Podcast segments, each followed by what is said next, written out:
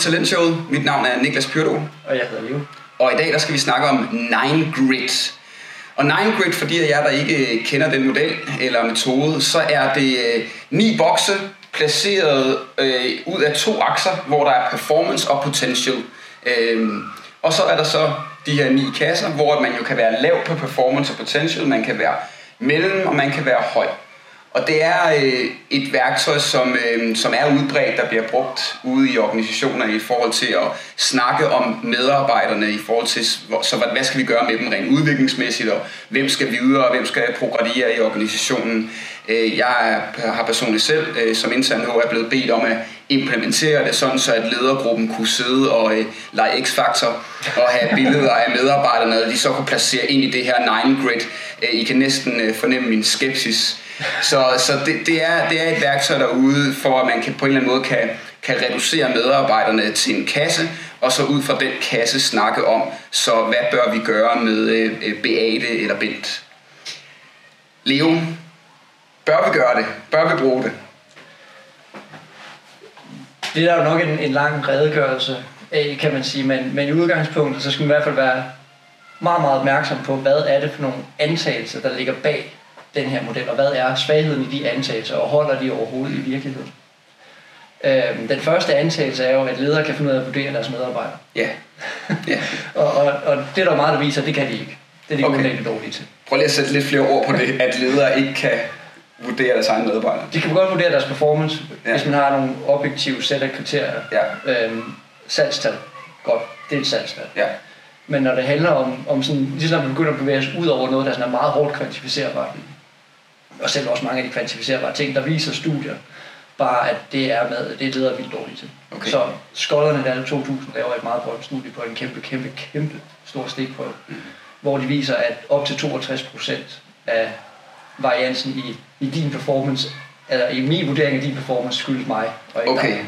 Så okay. 7 procent eller sådan noget, at der har noget med reel performance at gøre. Okay. Resten det er det, de kalder, øh, det, er, det er bias. Ja. Ja. Så, så hvis du var min øh, øh HR-direktør, og du vurderede mig og min performance som øh, recruiter, så vil 60% af din vurdering af mig handle meget mere om dig, yes. og sådan dine værdier, eller din antagelse, og måske dit billede af mig som menneske, og meget lidt om, om jeg rent faktisk performer i min rolle, eller om jeg ikke performer. Yes, altså de kalder det idiosyncratic radar effects, fordi det skider mig smart. Okay, ja, det er meget smart. Men, men, men pointen er, at, at det har meget mere med mit eget bias at gøre. Ja. Så hvis jeg rigtig godt kan lide data, mm. så vil jeg vurdere dig på din evne til at kunne håndtere data. Yes. Det er uagtet, om det er relevant for dit arbejde eller ja. Plus at man skal huske, at ledere, de, de ser jo kun en meget, meget lille fli af din arbejds, totale arbejdsindsats. Ja. Øh, og de ser den lille fli, der er relevant for dem. Ja. Det er også derfor, hvis du sætter fire ledere til at vurdere den samme person, så får man fire fuldstændig forskellige svar. Ja. Øh, og det kan der være noget i, hvis man hvis man er kritisk over for, hvad er det for nogle svar, man får. Ja. Øh, så det, det er sådan den første, og måske virkelig den primære ulempe ved det. Ja. Det er, at vi i udgangspunktet er relativt dårlige til at vurdere andre. Ja. ja, fordi når jeg nu lige kigger ud til folk derude, så tænker jeg, kan vide, hvor mange af os, der har rigtig hårde, kvantificerbare performance-mål ja. på vores medarbejdere. Der er brancher, hvor det har man, som du siger, så snart det er salg, øh, telemarketing, der er også noget kundesupport. Mm. Der er steder, hvor vi har hardcore facts. Og så kan vi altid diskutere et andet afsnit om det, hvordan man så bruger det, og ja, hvor hardcore er det og alt muligt andet også. Øhm, men ellers er der jo rigtig, rigtig mange af os, som arbejder i roller, hvor det har vi ikke, og det vil måske endda også begrænse os, hvis vi skulle have det. Mm. Øh, så, øh, så, så, så vil det jo blive en subjektiv vurdering. Altså så vil det blive, synes jeg, at performance er høj, yes. og ikke er performance høj eller lav.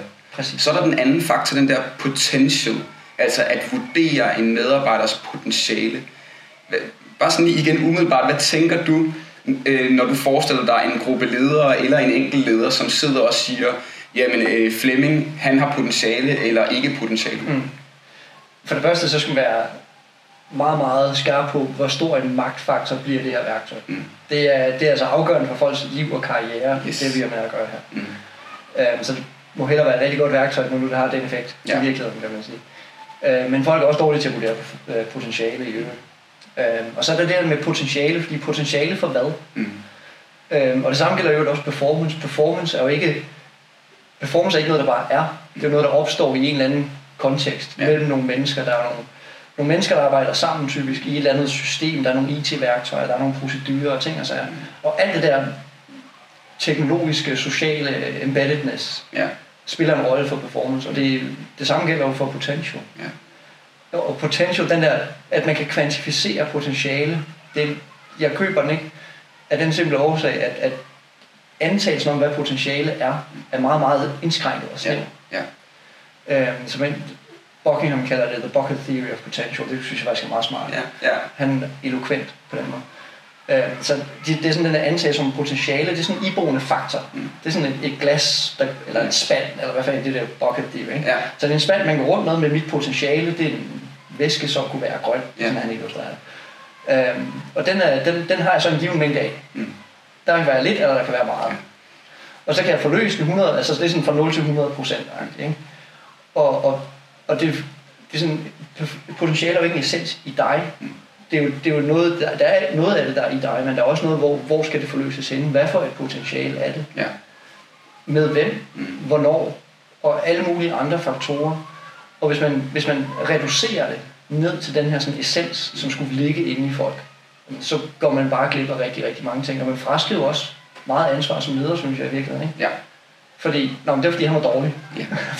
nå, men fint nok, så kunne du ikke gøre noget, leder. Nej. Han var jo dårlig. Ja. Han, var, han, havde, havde glasset, det var bare, der var kun kvartfyldt ja. spand der. Så, må du, ja, så er det rekrutteringsfolk, fordi de har fundet de forkerte. Ja, lige præcis. Ja, jeg tænker især der, hvor det bliver farligt, det er netop, når vi begynder at bestemme folks skæbne ud fra det. Så vi begynder at lave udviklingsplaner ud fra det. Vi begynder at øh, fyre folk ud fra det. Vi begynder at forfremme folk ud fra det. Fordi netop som du siger, lige pludselig så har vi snakket, hvis det nu var salg, okay, så Øh, jeg kan godt lide sælgeren, fordi han viser høje salgstal, så kan vide, om jeg ikke både scorer ham højt på performance og potential, hvis han har høje salgstal. Hvad er det så, vi gør med ham? Så gør vi ham til salgsleder.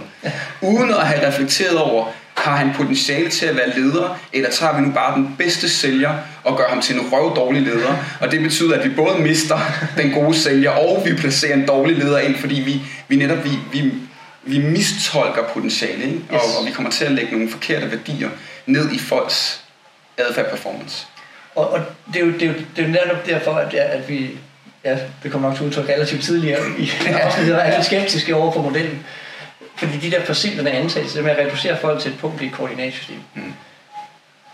Hvis man vil det, så synes jeg grundlæggende måske nok, man vil det forkert. Ja. Fordi det, det rummer ikke virkeligheden ret godt. Nej. Og det er godt se, det er nemt, hvis man sidder langt væk fra det, man skal sidde og lede. Mm. Så sidder højt oppe i hierarki, og skal kigge på interne pipeline, sådan syv lag ned igennem virksomheden. Det er jo klart, at man kan ikke sidde Niklas godt. Det er en unikke dejlige individ, Niklas, ja. som sidder hernede i HR. Mm. Men, og, og jeg kan godt sige pointen i, at der kan være simplicitet tjener også et formål nogle gange.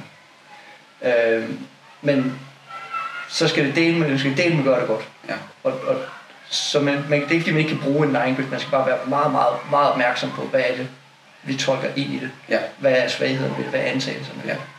Ja, så, så hvis der nu sidder nogen derude og tænker, jamen det har vi også tænkt over ved os. Vi synes også, det er mærkeligt, at vi har 9 grid, og så er der øh, rød, gul, grøn farve. Altså, ja. vi, og vi, vi har tænkt over, at der er et eller andet, der ikke stemmer overens med vores værdier, eller med måden, vi gerne vil udvikle folk på, eller organisationen på.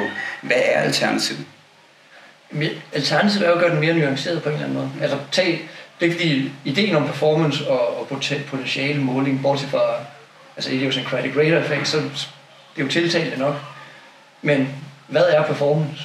Fordi en ting er, at du måler på nogle performance parametre, men der er rigtig, rigtig mange måder at performe på, mm. som ikke bliver fanget af de performance parametre, man lige har valgt. Ja.